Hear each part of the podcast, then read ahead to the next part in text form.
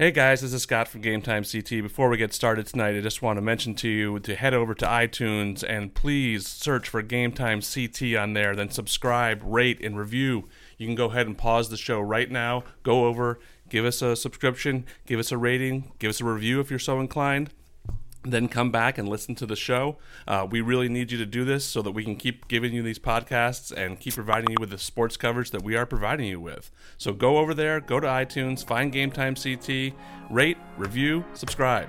Thank you.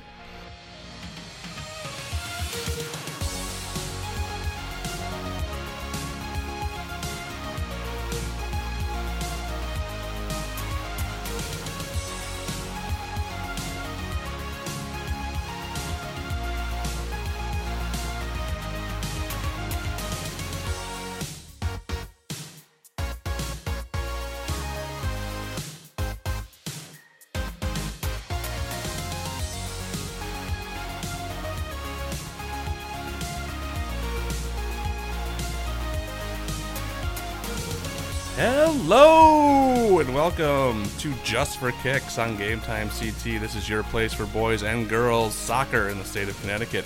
I am Scott Erickson, the boys soccer beat writer for Game Time CT, and we are joined, as always, by Joe Morelli, the girls soccer beat writer. Joe, good morning. Good morning. How are you, Scott? I'm doing well. Hi, this, this has been great, uh, great soccer weather, huh? Well, like I said last week, the fall is a great time. It's the weather is just much better, and uh, I mean, it sounds like for the long-term forecast, we're going to get nice warm weather uh, into October. So that's really good news for soccer fans. Let's avoid some hurricanes and I think we, and avoid the snow that we had last year. It, it would snow the end of October, beginning of November. There was snow on the field during the state tournament. That's all I know. Well, I think it was no, it was the state final, and they, if you remember, they moved um, the finals to Sunday from Saturday because they weren't sure if they were going to be able to clear the fields in time. And it was a cold day, if I remember, I think, in, on that Sunday, but it ended up working cold, out. yeah. So um, it seems like there's always some kind of snow impacting something in the fall. As long as it's not a hurricane, we're good. Uh, we are going to be joined in a little bit by Glastonbury coach Mark Landers. Uh, Glastonbury is off to an amazing start, four zero. They've outscored their opponents twenty four to one. I went up and saw Glastonbury play Farmington last week. Uh, they looked like they were in postseason form. I don't know. We're going to ask the coach. We're going to try to fight, figure out what they do at Glastonbury that has sustained their success so well because it's really incredible. And it's not just the boys' side; it's the girls' side too. The girls have had almost as much success as the boys, haven't they? Yeah, they've had their share of state championships. Obviously, Double L, as we mentioned, is the, the home of the FCIAC, but uh, Glastonbury is usually right there, semifinalists last year. So, and I expect, it, I would imagine the same again, and they are obviously the the odds-on favorite in the CCC. Uh, so we offered up the mailbag last week, and we got six responses. Um, only a couple questions. We got a few comments. We had some people send us some video. Uh, I just want to say, if you have stuff that's for the play, uh, the fine performances, best top performers of the week, DM those to me or Joe on Twitter, or send them to our emails. Because sometimes in the mailbag, we don't look at the mailbag until we've already done the players of the week and all and all those top performers. And there was a couple that were thrown in there, so that's your message for that. But uh, I just want to turn it over to Pete, who has our mailbag open. Peter, what is the first question uh, that came through? First off, good morning, gentlemen. Good morning, Pete. It's always nice to see you guys. Joe, say good morning to Pete. Good morning, Pete. the The first question um, is why do high school programs run two person teams for officiating during the regular season, but then during the postseason they go to three? That's a numbers issue. I mean, they don't have enough referees to have three on the field. Someone was asking me that uh, at a game I was at the other day. They said they thought there was always three, and there's three during the playoffs. There's two linesmen and then one person in the center. Uh, during the season, it's just two. But I, I don't think it's anything more than they don't have enough refs. Right? That's what I would guess, and I guess it's the same thing for basketball. And the question is, is two enough to do a game? I don't know. I don't think one guy can see the entire field because it's just, it's it's more hectic than even basketball. You're going back and forth, the ball's going to the field. I think you think you're going to miss things, but that's the number. That's the number, and that's what you deal with. I think the place where that comes into play the most is offsides. Uh, sometimes the officials just aren't back, and whereas if you had a lineman that was that was dedicated to really watching that, that's the one thing that the guys at the flags are doing. That they're watching the sidelines, but they're watching offsides. That's the thing I see missed the most, um, and miscalled the most. I don't I don't know if you see that too. Just offsides gets miscalled so many times. I yeah, you know, sometimes it's still I find it interesting how was the ball's got to be in before the person. Obviously, it's That's it's a bang bang call, is Right. it not and.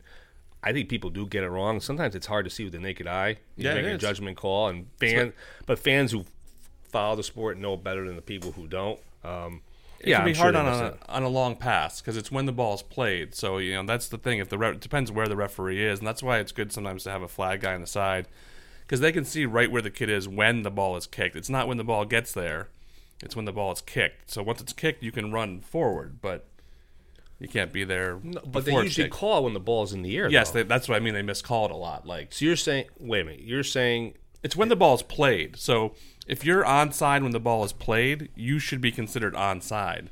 But what's called a, a lot of the times is the ball's played, and then they're just calling it if you're ahead of the ball. If you get ahead of the ball at all, mm-hmm. they call you for offside. But I, that's not the rule as I understand it. They, it's from when the ball is played. We can ask uh, Mark. Maybe he knows better than we do. He probably does know better than we do. I would think he'd know better than me, for sure. Uh, what's the what was the second question there, Pete? And the second and final question: um, What do you think? Uh, what do you think? What teams do you think will uh, be a surprise this year? Similar, uh, and they give the specific example of Maloney last year in Class L, the boys uh, making that run as a lower seed. Is it just too early to tell? I mean, we're only you know two weeks in. it's too early to look at lower seeds. I mean, I think we can look at teams that maybe are a little bit off people's radar. You know, like East Hartford. I think is going to be a team that you know may not be one of the top teams you talk about at the CCC, but I think it's going to be there at the end of the year. I think Staples out of the FCAC is that way. You know, what teams in your area maybe aren't getting the the hype, but you think could be pretty good. You know, come November. Um, it's a good question. Well, I think Guilford I, Yeah. is a team, obviously, with experience coming back. I mean, they- people know, well, that Guilford's won so many state championships, but they haven't been good recently. And they're the only team in the SEC hasn't given up a goal. Um, I think is it is too early to tell. There's a lot of balance. I mean, it's it's hard to judge off some of these early season games, and but you, I think it's we've seen it every year. You're going to get a lower seed that advances because not necessarily the best team always wins. You get hot, your defense plays well, and, the teams that give up a little amount of goals, good or bad, those are the ones that are going to make deep runs usually, or can make deep runs because their defense is good enough to advance. Yeah, I think when To you to me, anyway. what, this is a hard question to answer now because you really have to look at what teams are doing down the stretch. And like you said, that goal differential is really important. So when you look at lower seeds that could make runs, it's usually the teams like you said that are very good defensively and haven't allowed, allowed a lot of goals because that's playoff soccer. I mean, you know, you you see a lot of big scores sometimes early in the season. That evaporates by the time the playoffs come, and especially late in the playoffs. You you don't get you know five goals, six goals in a game. These are usually two rea- two the- three goal games. The really good teams will. A Glastonbury boys, a Glastonbury girls can advance. I mean, like, like uh, for instance, I'll, I'll throw a team out there. I mean, Branford. Yeah. Branford girls shut out Shelton four nothing. I Shelton hasn't given up four goals since girls since Glastonbury in the 2016 tournament. They lost seven nothing. So. A team like Branford, maybe, who hasn't done anything since 2013, maybe a team like that. But like you said, when you're in the playoffs and the, it's zeros and or you're down one nothing and you're pressing, it becomes harder and harder to score because you know your season is on the line. And that's what you can't take into consideration until you get the postseason because you just react differently. In the regular season, you lose, you lose, you tie, you tie. You go home, it's different mentality for 16, 17 year old kids. So that's a hard thing to judge. We'll have a better idea later in the year, I'm sure. And you know, and coaches are a little less open in the in the playoffs. They just play tighter. They play more guys back. They're willing to score a goal and then try to sit on it. And Yes. I think you see a lot more open play, especially early in the year with with teams. That's why you see a lot a lot of scores that are a little bit higher. Uh, speaking of scores, like I said, uh, Glastonbury just beat Avon eight nothing. Who I think Avon's not a bad team. They beat Farmington four to one. South Windsor six nothing. Berlin six nothing. These are good high school programs, and Glastonbury right now is handling all of them. Obviously, a long way to go, but we are going to get into an interview with their coach Mark Landers right now and try to find out what makes Glastonbury so good. Uh, so, without further ado, let's get to that interview. We are joined now by Glastonbury boys coach Mark Landers. Mark, uh, welcome to Just for Kicks. Hey guys, thanks for having me. I appreciate the uh, promotion of high school soccer. It's great. Yeah, um, let me say something first. I was up at the Farmington game that home crowd you have is fantastic. I mean, is that routine or was that bigger because it was Farmington? I mean, that, that's awesome soccer environment. Um, you know, I, I think our you know our 12th man and our kids, and uh, we, we had a pep rally this year for the first time and um, a real long time. So I think it kind of promoted a lot of school spirit. I think it was the week before, and um, you know, playing on the turf for the first few times. So you know, definitely having Farmington as a, as a as a game on a Friday afternoon at five o'clock definitely helps. So um, yeah, it was a tremendous crowd and tremendous support from our students.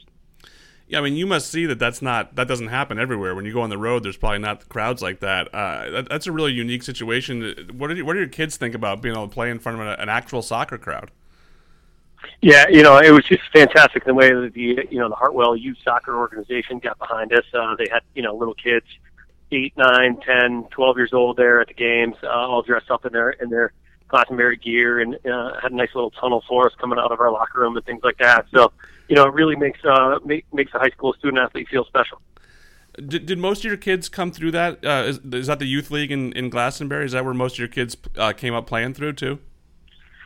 Uh, you know, I think uh, a lot of our guys start out with the Hartwell organization, no doubt about it. And um, you know, fortunately, unfortunately, this day and age, with all the different club avenues that uh, that one can find, um, there are many different pipelines that lead back to uh, to the school. But Hartwell being uh, definitely uh, primarily uh, one of them. Are you guys tied in with them at all? Is there any continuity between what you're doing and what and what they do down at the youth levels? Yeah, you know, no doubt. We're trying to, uh, you know, try to bring up their the young guys to do some ball boys at the games and stuff like that, and um, you know, definitely uh, promote soccer within the town, which we think is so important, um, and and get the kids started and, and enjoying the game a lot. Mark Landers, the uh, coach of the two-time reigning double class double state champions, with us on uh, Just for Kicks. Mark, as we indicated, you won five of the last six. 2013 Sherwood Ridgefield. Before that, it was a, a drought, if you want to call it that. Uh, when the last one was 2005. Being in a town like Glastonbury, where soccer is a big deal, is it tougher to maintain that success, the five or six, or is it tougher to go through that drought for the natives getting restless, or are they both difficult in their own circumstances?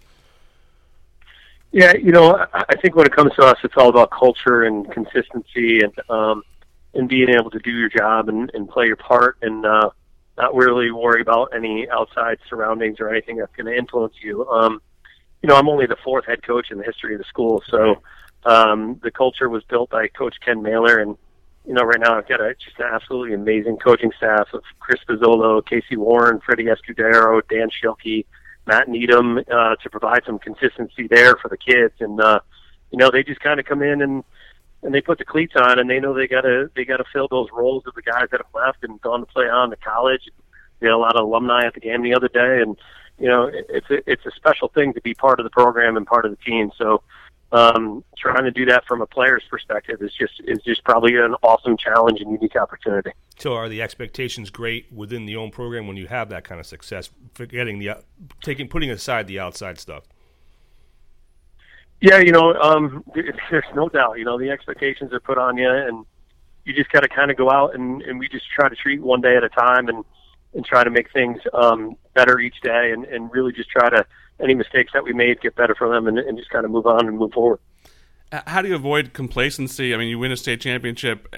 Is it easier or harder to get your kids to commit in off season to to getting better?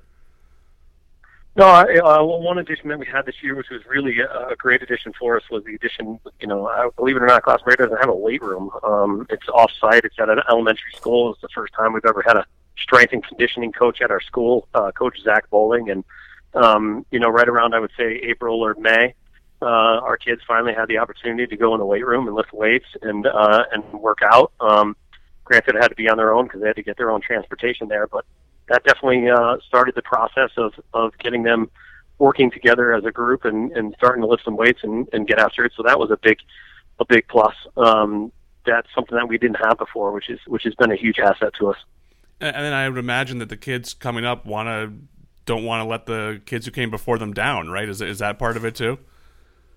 Yeah, you know, I mean, anything, you know, we've got a we've got a good solid returning group from last year, and you know, we look at it every year as a, as a unique and special opportunity, just like everybody else does. You know, we're we're, we're chasing the 2019 dream of of becoming a champion and and just like any other school you know we don't really look in the rearview mirror or look what we did last year or the year before that. Um this is a new season and for all these kids you know we lose some guys to graduation that maybe were with us for a while and we're going to miss those guys no doubt but it's it's time for the other guys to step in and do their job.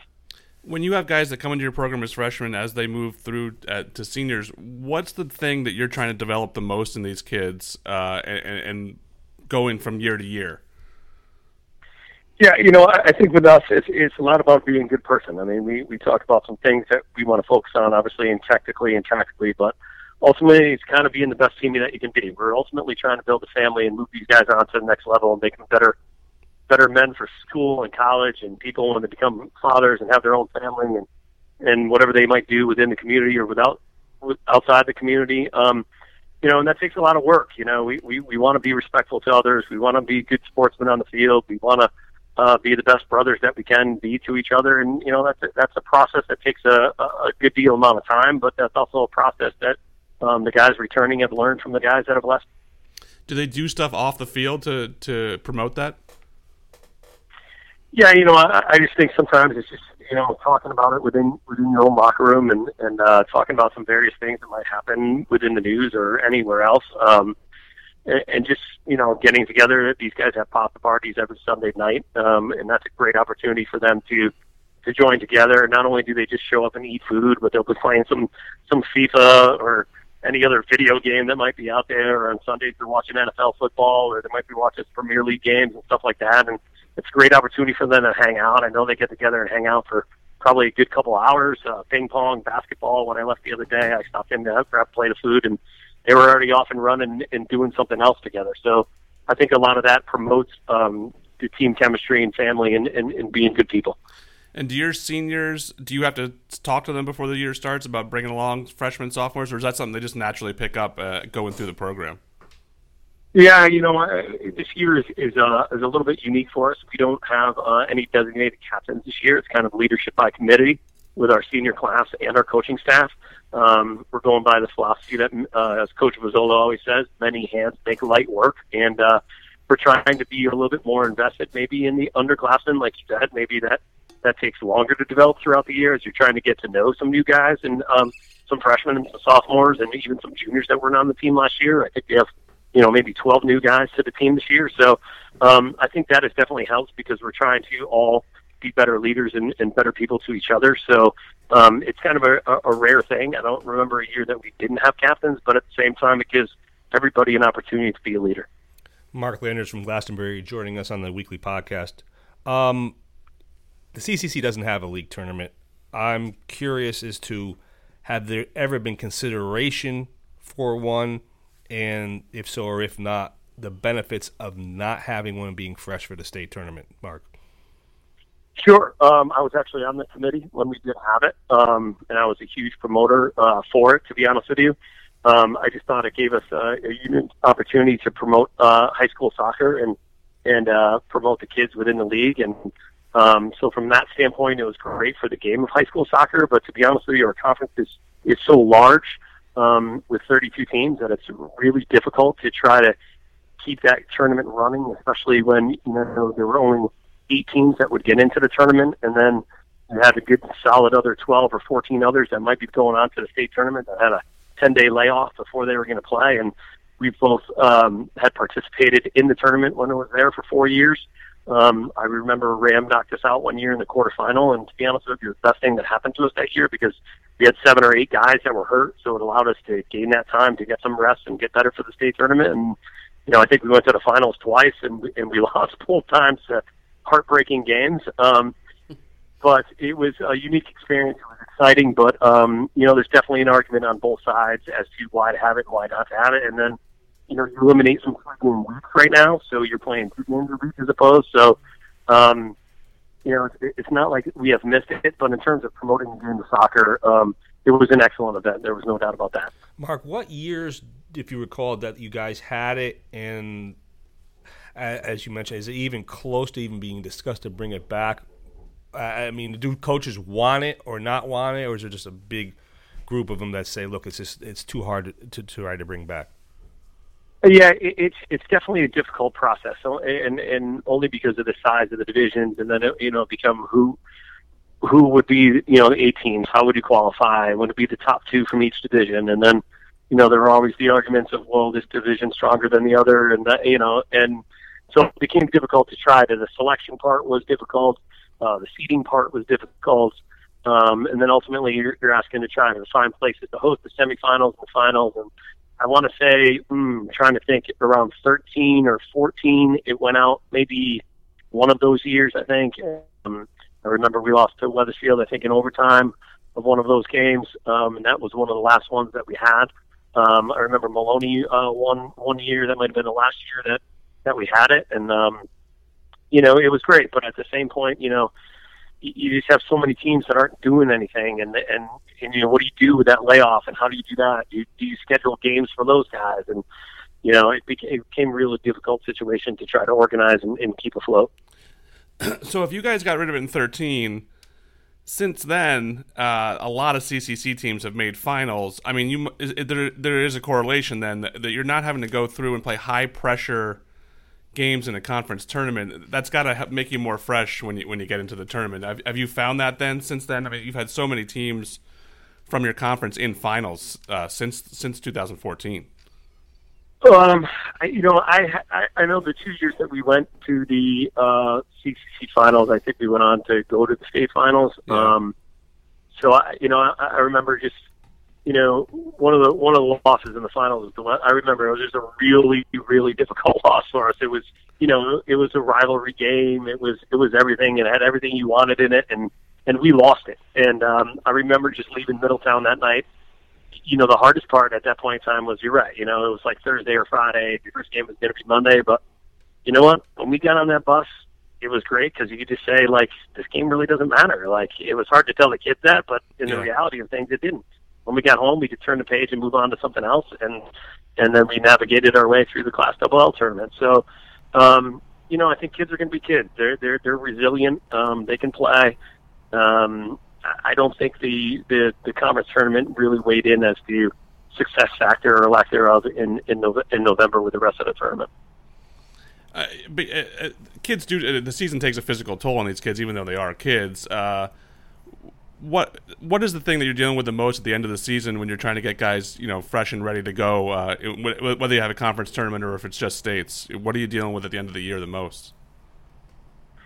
You know to be honest with you we uh, depending on the time frame of what we have and when our first game is going to be um, there's a there's a lot of work that gets put in. It's almost like a brand new season when we you know start over for the state tournament. It's almost like tryouts again day one. It's a you know it's it's longer sessions, it's longer preparation, it's equal the amount of fitness and hard work because it's going to take um, that mentally to get through and navigate through a five game class double L state tournament, and you're not going to have any days of which you can just relax and um, just be able to take a day off. So, you know, when the regular season ends, if it's on a Monday or Tuesday and we don't play till the following week, we probably do take maybe two days off um, just to kind of just get away from the game, get away from the field, get away from each other, and then when we come back, it, we know that that's that's preparation time to get ready for what's a difficult mountain to climb. So you're almost going back to preseason training in terms of conditioning at that point. Yeah, yeah, there's no doubt. I mean, there's there's some definitely challenging first couple practice sessions and days in there that are that can be you know gut wrenching at times, you know. But you're also four or three days away from playing, so um, you know, it's just it's more of a mindset. It's more of a uh, you know, bring your lunch pail to work um, type of environment and, and get ready to go. You know, you got to really begin and, and be invested and be fully committed together as a group as to what you want to go try to accomplish. Uh, we've talked about how big the CCC is, but the top of that conference is so strong at soccer. What is it about that region that, where soccer is just is embraced up there and, and it's been so good for so long? I mean, it's not a this is not a brief thing. This this is going on as long as I can remember. Uh, what is it about that area? You know.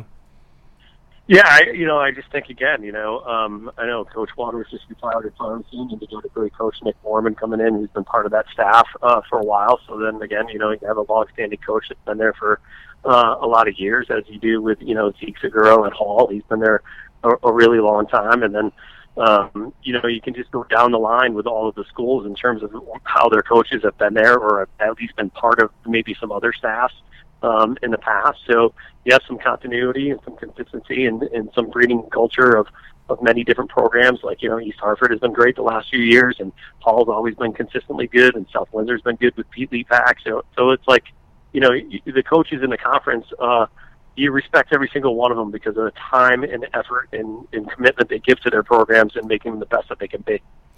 Uh, Mark, we want to thank you so much for taking the time to join us this morning, and uh, we wish you the best of luck. And I'm sure we will be seeing you back on the field uh, really soon. Great, appreciate it, guys. Thank you so much, and you guys have a have a great fall. All right, thanks you too. All right, we want to thank uh, Glastonbury coach Mark Landers uh, for coming on. It's hard to sustain that success that they've had up there. Uh, again, having four coaches in the entire history of the program helps with that kind of stuff. So, thanks for Mark Landers for coming on. Uh, we want to remind you once again to send us any questions you have to our uh, mailbag. The link for that will be in the story. And then, as always, go on to iTunes find Game Time CT, find Just for Kicks, subscribe, rate, review. Uh, for Joe, I'm Scott. We will see you next week on Just for Kicks.